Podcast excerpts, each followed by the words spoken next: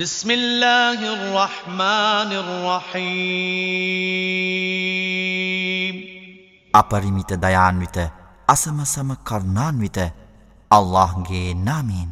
قل أعوذ برب الفلق من شر ما خلق ومن شر غاسق إذا وقب ومن شر النفاثات في العقد ومن شر حاسد إذا حسد නබිවරයාණනි පවසව. අරු නෝදයෙහි පරමාධිපතියාණන්ගෙන් මම ආරක්ෂාව පතන්නෙමි.